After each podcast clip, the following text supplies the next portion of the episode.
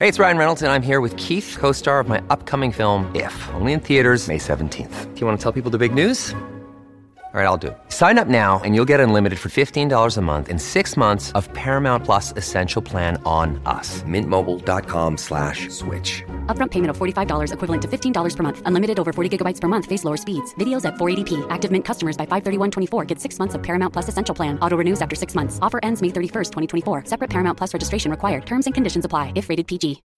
When you need mealtime inspiration, it's worth shopping Kroger, where you'll find over 30,000 mouthwatering choices that excite your inner foodie. And no matter what tasty choice you make, you'll enjoy our everyday low prices, plus extra ways to save, like digital coupons worth over $600 each week. You can also save up to $1 off per gallon at the pump with fuel points. More savings and more inspiring flavors make shopping Kroger worth it every time. Kroger, fresh for everyone. Fuel restrictions apply.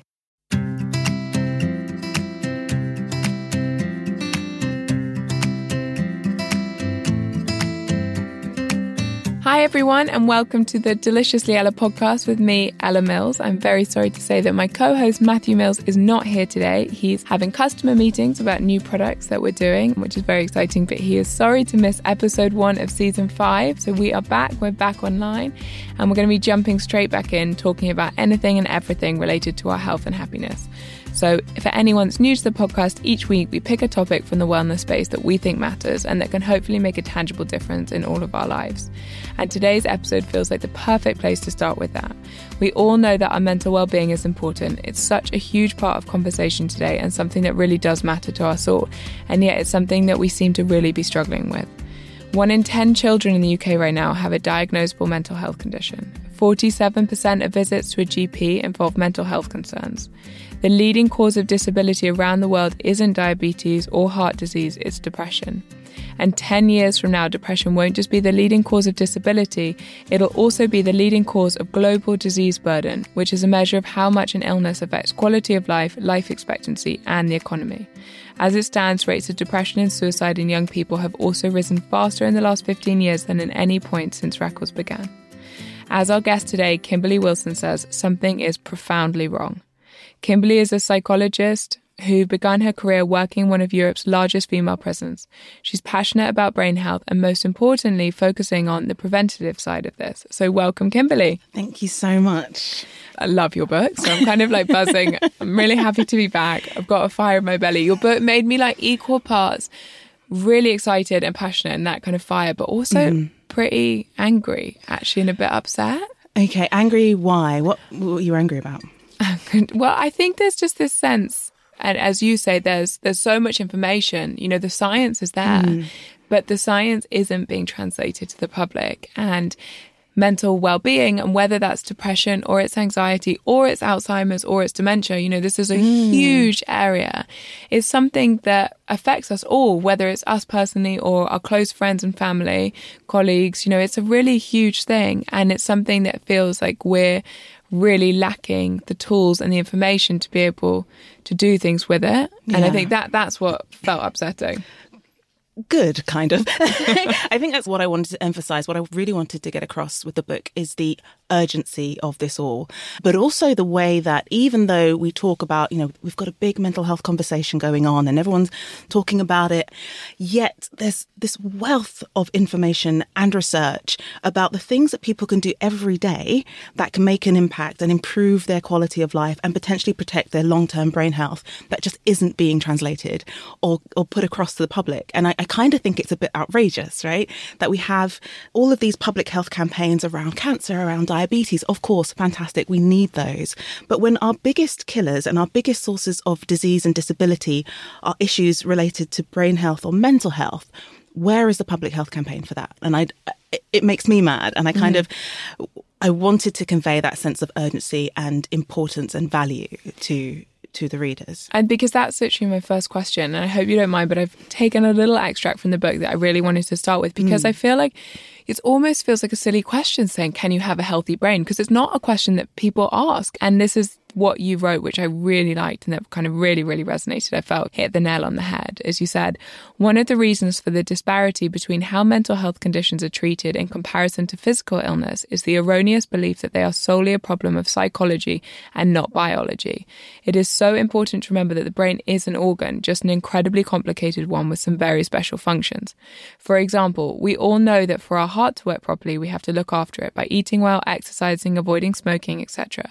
A heart that is not properly cared for will start to show impairments and functions like palpitations and changes in blood pressure. We get clues to show that it's struggling, and the same is true for the brain. A brain that is struggling will begin to show impairments in its functions. It just so happens that the brain's functions are mood, personality, planning, decision making, information processing, and memory. And then too many people brush these clues off. They see them as incidental or worse, something to be ashamed of and ignored. Mm. And to me, that sums up the whole thing. We don't look at our brains like we look at our gut health, which is obviously so topical at the mm-hmm. moment, our heart health, the kind of general functioning of our cardiovascular system, and all those sorts of things. We just don't think mm-hmm. about the brain like that. No, it's this really extraordinary dichotomy, this real separation between the body and the brain. And partly, to be fair, it's the fault of psychology and psychiatry because those professions, our professions, my profession, have looked at it like that. You know, so when something's gone wrong in your brain, we kind of look at you and say, okay, well, maybe it's something to do with what happened to you in the past, or maybe it's something to do with the stress you're experiencing now, or maybe it's just chemicals um, that have gone wrong in your brain, but only from the neck up. Mm. Mm. And we completely, or certainly historically up to this point or up until very recently, have ignored the fact that your neurotransmitters require essential nutrients that you can only get from your diet. Your brain cells are actually made up of essential fats that you can only get from your diet. That the chemicals that kind of slosh around in your bloodstream, some of them can cross over into the brain and cause reactions in the brain that can then trigger different responses in symptoms. And so, yeah, so the symptoms of your heart being unhappy, we understand as an issue of function. And so we should address the brain in the same way. We should go, hmm, this is a very complex organ. What are its functions? Okay, if those functions are going wrong, maybe it's a clue that there's something that this brain needs as a kind of first step, right? Because of course I'm a psychologist. You know, trauma and life experience and adverse childhood events and experiences are hugely important but also your brain has these fundamental needs for kind of basic care that are mostly neglected because people just don't know that what the information is or how to access it. So the very reductive answer to mm. can you have a healthy brain is yes. You can actively kind of go out in your life and do things just like you would to have a healthy heart yeah, I think that we can take a preventative, protective approach to the brain in the same way that we can with the body. And we absolutely should be because waiting until a crisis has occurred, waiting until something has gone wrong is so much more difficult when you're dealing with mental health concerns because it by that point the disorder, the illness, the condition is much more entrenched. It's already caused problems in that person's life. People might be struggling financially in their relationships, in their work. You know, it kind of cascades out in a way that physical things don't as much. And we know that with mental health concerns, the earlier you intervene or the earlier you can start putting those resilience factors in, the better. So before we get into kind of what is in our power and what mm. we can look to do, I just wanted to touch on the why a bit mm. a bit more about kind of as we said at the beginning, like brain health is such a complicated thing, obviously, and there are so many different things that can arise from depression to Alzheimer's. Mm-hmm. And I was really struck by one study you mentioned that 42% of adults in the UK say that dementia is the disease mm. that they mm. fear the most. Yet only 1% of them could name the seven risk factors associated with that disease. So I just wanted to kind of get a little bit deeper into that because I think mm. it is a mm. disease we read a lot about in the press at the moment. It's a real challenge for the NHS. It's a huge challenge for all the families involved, and it's obviously mm. something that people fear a lot. And yet, of course, there's no like magic answer. But again, what we're saying is for these sorts of things, there are possibly preventative things that can help some people. Mm. Yeah. So 70% of people in care homes in the UK have a diagnosis of dementia, right? So there's a huge social care burden but actually most of the actual social care is being done by families. So dementia has this enormous burden of kind of financial, uh, familial burden of needing for support and care, as well as, you know, the impact on the person's loss of life and the loss of their relationships and, and all of those things. Yet, as I say, there's, there isn't this kind of public health campaign, this public awareness campaign for the brain or brain health. But a big Lancet commission that was published in 2017 showed that if people took the best case scenario preventative steps, and it's you know it's really best case scenario kind of pristine lifestyles, but if people did that, then we could prevent up to 30% of global Alzheimer's disease cases. So it's one in three cases. That works out to about 15 million people. Wow. And that's a big deal, right? If I told you we could prevent a third of cancer cases, people would be kind of shouting it from the rooftops. They'd be mm. saying, well, this is what you need to do, get on top of it. All these people would be ticking it off. Yet here's an international study by some of the best scientists in the world saying there are things we can do. No, there's no magic bullet, there's no promises. We're not saying you can 100% prevent it, but you can absolutely shift the odds in your favor if you can get these factors into your life as early as possible and kind of set up what I call a brain healthy lifestyle to kind of really protect your brain for the long term what you mentioned that was interesting is that we've had effective drug treatments for depression since the late 1950s, and yet it's still such a huge and growing global issue. And at the moment, we're treating it with antidepressants and or talking therapy mm-hmm. but it's just not proving to be as effective or as accessible as it really needs to be and then as the number of people being diagnosed has grown so has the number of prescriptions and yet more than half of the people taking antidepressants at least in this country still say they have ongoing symptoms so it feels again like we're not kind of getting to where we want to be. We're really not. And so if we've had 50, 60, 70 years of of effective treatments, then we would expect better response rates. And what this has done, what kind of looking at the pretty poor outcomes, or certainly not as good as we would want them to be, outcomes for people with depression and what's called treatment resistant depression, which is when you've tried two, three, four, five of the main uh, medications and not got any response or still had residual symptoms. Then what it drives us to is to rethink our original hypothesis of what causes depression. And I think one of the main things to say is depression, of course, isn't just one unitary disease. I think that's mm. one of the issues people say, oh, depression and think it's just one thing. But I think we need to understand that psychological disorders may look the same from the outside. People might have low mood, they might have social withdrawal, they might have poor sleep, they might have kind of changes in appetite but the drivers or the causes of it might be different. One of the biggest problems that we have in, in tackling depression is that when you go to your GP, and mostly because GPs either aren't trained to properly assess for depression or simply do not have the time, that their main concern is are you depressed or not? Right? It's a kind of very binary, sick or not kind of response. What it means though is that people are given a kind of one size fits all treatment that isn't really focused on what might be causing that person's problem. And it might not be a chemical or neurological thing at all. It might simply be someone's massively overburdened with worries and what they need is a social worker or, you know, a therapist or just better social support. But if we don't understand the causes, we're never going to get the effective treatments that people need and deserve. And so the causes are a mixture of kind of psychological factors and environmental mm. factors then?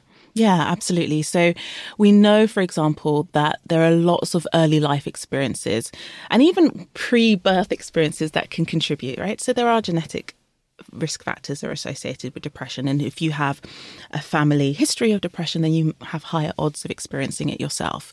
But also intrauterine nutrition. So, what a mother eats or what a father eats preconception and how their physical health is can affect brain development and then exposure of hormones in the uterus during pregnancy, what the birth was like, early nutrition, all of these things. So, there's a whole bunch of things that you know perhaps we don't have a, a full understanding of or control over but then there are those those early life experiences so again uh, infant nutrition temperament sometimes so all children are born with a different temperament, and some children are going to have a more natural internal resilience, and some are going to be a little bit more sensitive or a little bit more vulnerable.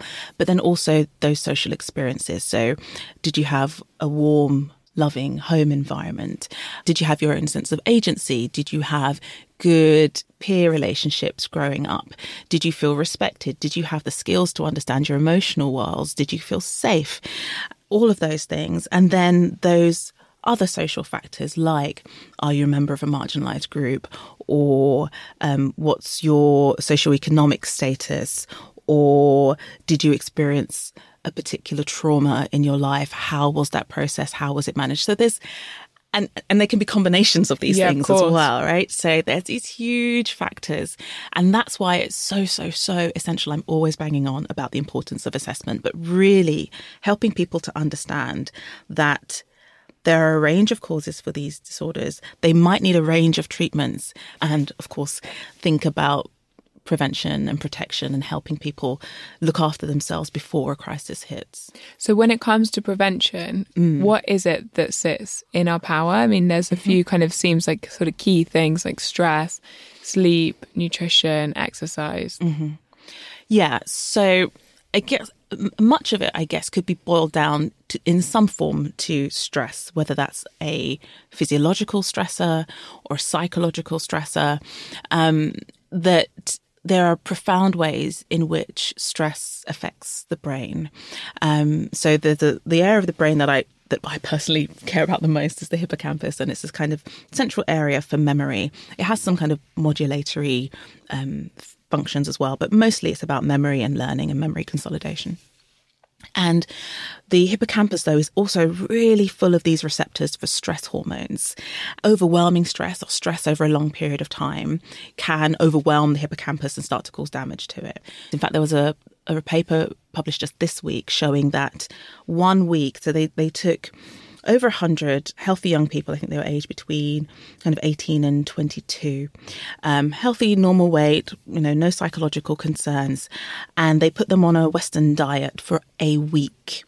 And within that week, they showed impairments in their hippocampal memory. So there was kind of this early damage to the hippocampus. So we know that a nutritionally poor diet can confer this kind of stress to the brain. Um, we know that the the chemicals that are released and produced by your body during exercise are protective, can help reduce stress, both physiological and psychological. So, exercise is a really important one. Good nutrition is a really important one. Sleep is hugely important, right? Um, and that's largely because when you're in deep sleep, your brain is able to clear out the kind of accumulated debris of the day, which is a physical stressor in the brain. So, your brain has the opportunity to clear all of that out. So those are some kind of key ones. And one of the ones that I really want people to understand is is emotional management as well.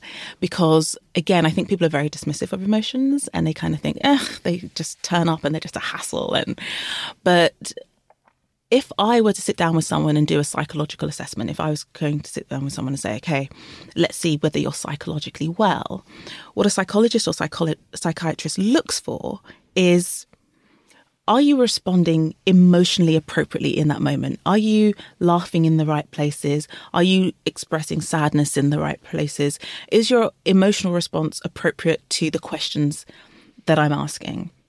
So, actually, your emotions are our main kind of source of information if we're, if we're thinking about psychological wellness, right? Depression is about consistent feelings of sadness, uh, anxiety, consistent feelings of worry and nervousness. So, actually, emotions are our core psychological um, concern, but people are really dismissive of them. They think they're less important than thinking or reason or decision making. Um, so in the book, I've really I've kind of dedicated a good amount of space to helping people understand what emotions are. That they have a function, and that just they don't just turn up randomly.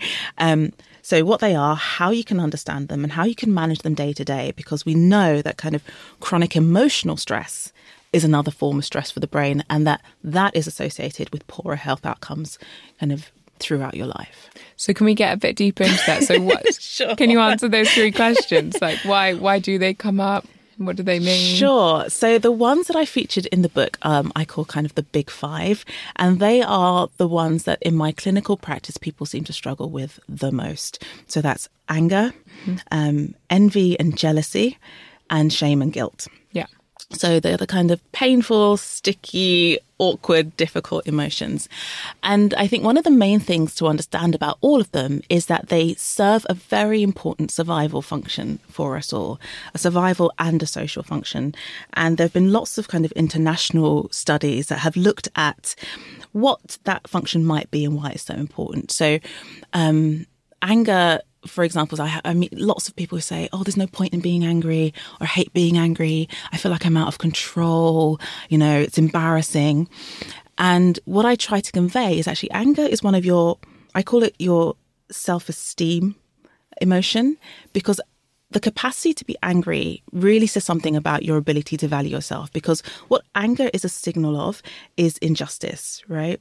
If you think about the times when you get angry, it's usually when someone has treated you unfairly or you've witnessed something unfair. So maybe you've seen someone shouting at someone in the street or um, I don't know, someone cuts in front of you in in the queue. Like even if it's a tiny kind of hint of anger like that, mm. it's still a kind of huh, that's that's a bit out of order. That's a bit unfair. So and and the capacity to say that's unfair is the flip side of saying I deserve more or I deserve better I don't deserve to be treated like that. And so what I find is that with people who are constantly suppressing their anger, denying their anger, pushing it away, saying, oh, no, no, I'm fine. I'm not angry. No, no, no, I'm fine. Mm. Actually end up kind of dismissing themselves quite a lot and underplaying the impact that a certain situation or a relationship or a person is having on them. So anger is really, I think, an, important emotion. I think particularly for women to get to grips with. Women yeah. don't like to be angry. We're kind of socialized out of anger, mm. but I think it's really important that a woman can feel kind of empowered and brave enough to know that her anger is legitimate when it's legitimate, right? Um, then envy and jealousy are also, I think, quite fun ones. I think most people would disagree with me, but I think again they're really important.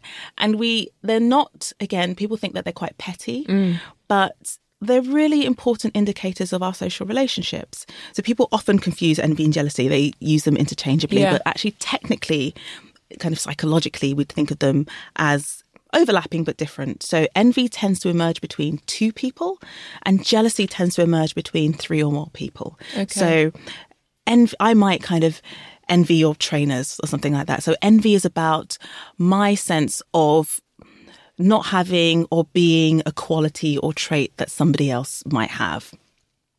Whereas jealousy is associated with feelings of exclusion. So if you and I are really good friends and then you meet someone new in the office and you go, guys go off for coffee, I might feel jealous okay. of the two of you going off and leaving me out of it um, because I would be feeling like, oh, I've been left out of that.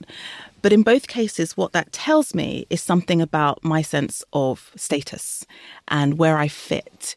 And if people can manage that, if they can understand that, if I can say, oh, I'm feeling a bit envious of your trainers, what does that say about how I'm feeling about my own status, where I am, what I'm up to, or, oh, I'm feeling a bit jealous that Ella's off with Sophie and they're having a lovely time.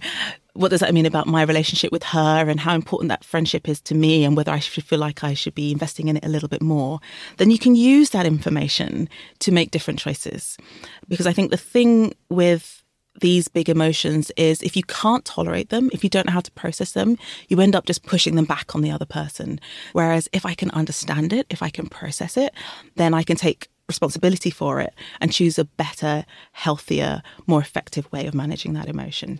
And then, is there, if I'm understanding this correctly mm. as well, if you let those emotions, say, just fester and you don't address them and you just kind of push them in, that creates a psychological stress for the brain that ends up being actually more damaging mm-hmm. to the brain in a more physical sense. Yeah, absolutely, right? Because one of the things I also like to try to get across is that emotions just don't go away because you don't want to experience them. Mm. People can want to distract themselves from them, ignore them, hope that they go away. But the thing with emotions is, A, because they're such important evolutionary signals for us, they will just either stick around kind of in the back of your mind, and that will make me miserable. It will interfere with my relationships. It will be a distraction. It will take energy and attention away from things that are more important for me. Or it gets displaced into some sort of other harmful usually behavior. So one of the things I see quite often in alcoholism is an inability to tolerate anger or other big feelings. So people will drink to distract themselves, to shut down their thinking, to give them a different emotional state, right? So when you drink, if you feel euphoric, then that's taking you away from your anger. It hasn't dealt with the cause of your anger, but it's momentarily taking you away from it. So if you can't deal with those emotions, either they're going to cause a psychological stress or they're going to impair your behavior or your relationships, or they can lead to these other harmful ways of coping. Um, and the final thing that can happen if people kind of consistently suppress or ignore their emotions is that it can come out in what's called somatic forms, which is in, in physical pain. So that kind of chronic stress affects the body, and quite often things like back pain, migraine, headaches, in- inflammatory concerns can be triggered by this psychological stress of unprocessed or kind of undesirable emotions. Yeah, so actually understanding your emotions and processing it's them is really so big deal. important. it's like it's so important, and it's one of the things that I think gets really overlooked. So even in the books out there that are about the brain Mm. and protecting brain health and, and mental health, they'll talk about things like nutrition. We've got books about sleep. We've got books about how important fitness is for mental health. But there's less and less about actually how your emotional world and the way that you deal with emotions affects the physical structure and function of your brain. Yeah, and so because I think that's the thing that's interesting is when it comes to this sort of space, there's often a kind of dismissal that overly feeling your feelings and it's a bit self indulgent and it's a bit kind of like woo woo. And I feel like as a result, sometimes I think we all suppress them for fear of people's mm. kind of judgment or thinking, yeah, that we're overly emotional. Yeah. Especially because there is a stereotype around women as well for being over emotional and kind of difficult as a result, which is a shame. yeah, not helpful at all. So one of the things you talk about, which I think is interesting as a follow-on from this, is building mm. psychological resilience, and it's an interesting one in terms of getting that that probably that balance right between hmm. acknowledging and processing and understanding your emotions, but at the same time. Obviously, as you say, like one of the universal truths of life is that some pain is inevitable. Like no one's going to go through their entire life without difficult things hmm. happening to them, to the people around them. Like it's literally impossible to not have loss and challenge in your hmm. life. And so, how do you strike that balance between building that resilience and also kind of acknowledging and processing? And why is the resilience so important? Yeah, and I think again, resilience is a word that can kind of get picked up and slightly misused sometimes. And I, I think we need to be always really careful that when we say things like resilience, we're not trying to, or we don't end up putting the blame on the person who is suffering and saying, "Oh, well, you're just not resilient enough." Like, Yeah. that's not massively helpful, um, uh, because there are lots of different resilience factors. So, like I mentioned earlier on, things like the family you were born into the financial circumstances you were born into, the nutrition you experienced early in your life, you know, the country you were bo- born in, like all of those things will affect what you're exposed to and what your resilience will be. So all of those things are out of your control. So we need to be really sensitive and and um, thoughtful about the way that we use that term. But I think there are things that we can do or there are skills and habits and traits that are associated with resilience, which is essentially the capacity to bounce back when something bad happens. Um, and that's there are a few different things. So one one of the big ones is self compassion, and again, I, I work with a lot of kind of um, A type personality professionals, and they can have this belief that it's really important that they're hard on themselves because that's what drives them. That's what creates their ambition and their ability to hit their targets and hit their goals. But actually, what we know about people who are hard on themselves is that when things do go wrong, they find it much, much, much harder to bounce back from that mm. because instead of being able to say, oh, all right, phew, that didn't work out, you know, let's see what else we can do, they're more wrapped up in self-criticism like you messed up you failed look how you you should have been able to get that everybody else can do that. And so they end up being drawn into this spiral of self-condemnation whereas someone who can demonstrate a bit of self-compassion is able to say oh well everyone makes mistakes sometimes. I'm human. That's normal. You know cut yourself some slack. Let's carry on and try something else. So self compassion is one of the, the, main kind of accessible, amenable ways of improving, of improving your resilience. And it basically comes down to the idea that we're all human, you know, we all suffer. And if you're a human, then you will suffer and you need to cut yourself a bit of slack for that. And I think what's fascinating me is just kind of looking at this, everything we've talked about so far, is how all these things that you'd never think are linked are linked. Mm. So, you know, as you said, like what, you know, the psychological kind of wellness that you're experiencing at any point in your life could have an impact on your brain, which could, you know, then you're not eating well and the rest of it. And it can mm. all add up and add up and end up possibly impacting you in later life, looking at diseases like dementia and Alzheimer's. Mm. And that, I think, is the kind of crazy link that it, that's probably what people are struggling with as, as far as I can understand. Yeah. It's like it's so, the brain feels so elusive and then it's so it's so crazy. You know, I think people have a hard enough time understanding that like what they put into their body might impact their gut health, mm-hmm. for example.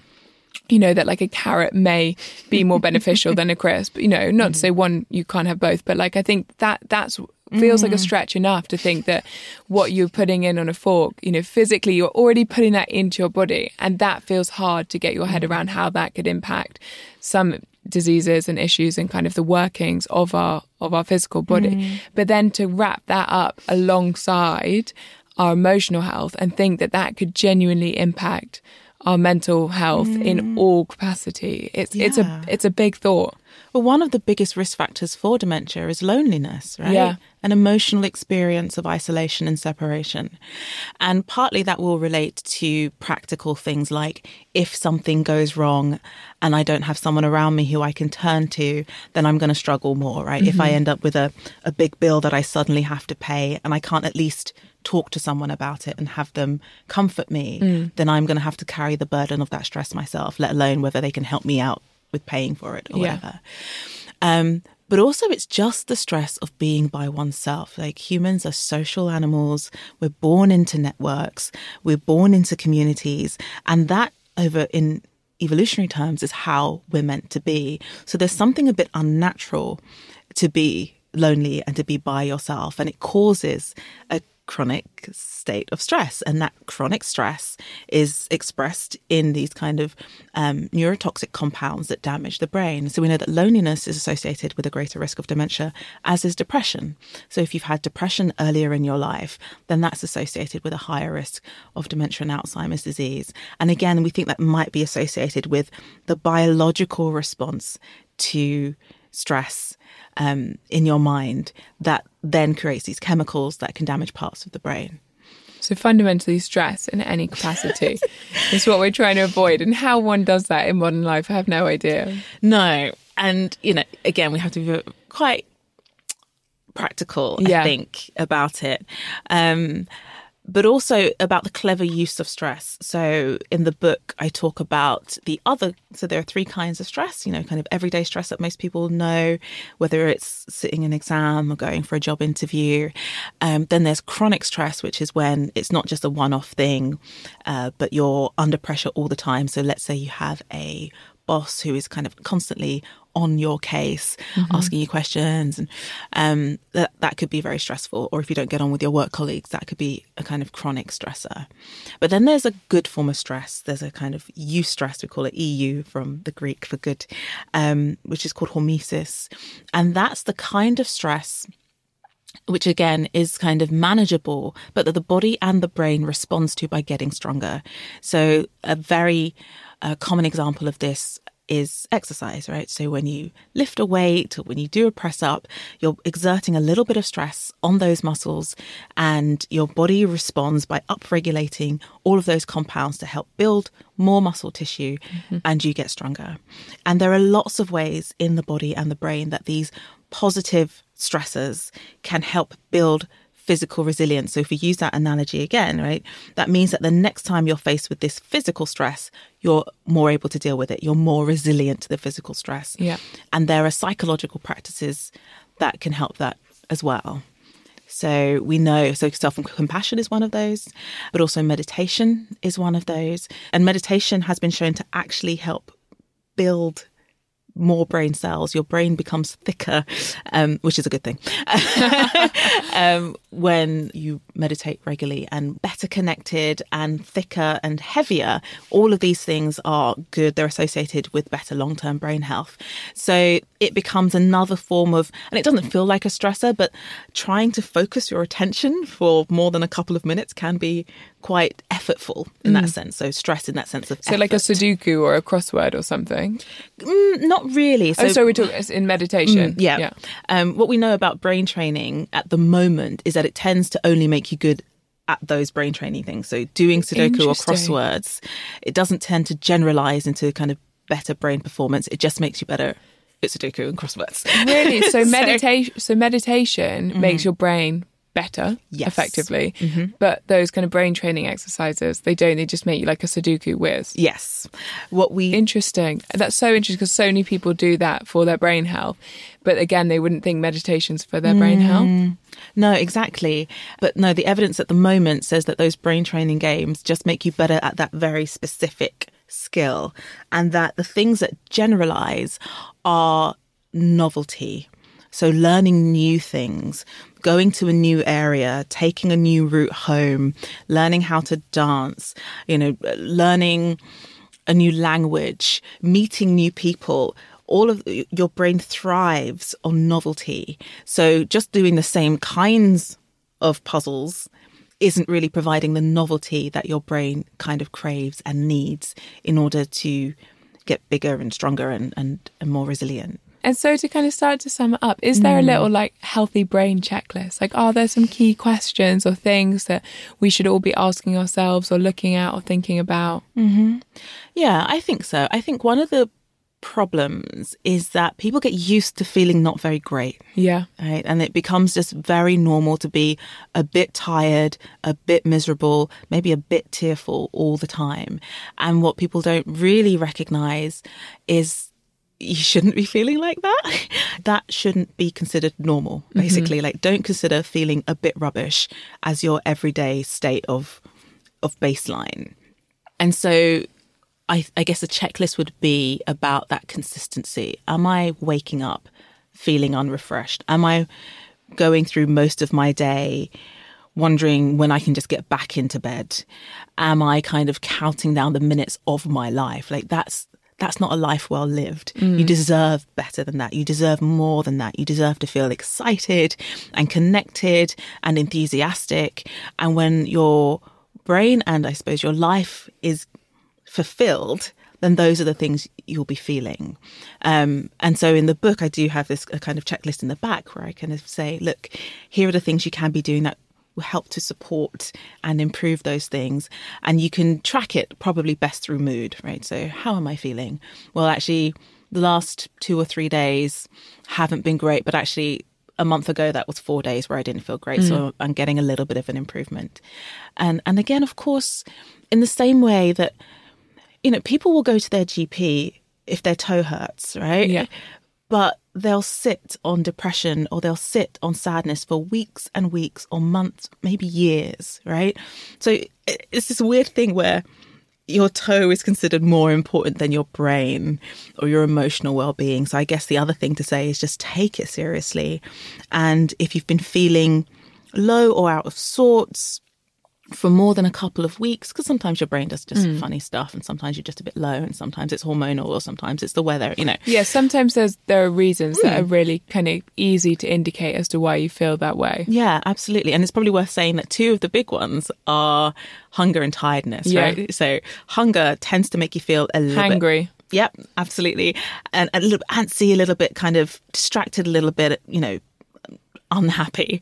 Um, whereas poor sleep tends to make you a little bit more paranoid mm. and upregulate those senses of persecution. So if you haven't slept well, you're more likely to interpret someone's ambiguous statement or ambiguous facial expression mm. as critical or hostile or mean. You're more likely to think so and so doesn't like me than when you're well slept and and that's really important right in in therapy so i'm if i sit with someone and they've um, come back from the weekend and they said i've had a really bad weekend and i don't know why but i've just been feeling really low and like i'm not a good enough friend and i'm not really sure my friends like me if I'm not careful, I can end up you know, pursuing this idea that, yeah, maybe there's something terribly wrong with your relationships and maybe you've done something terribly wrong.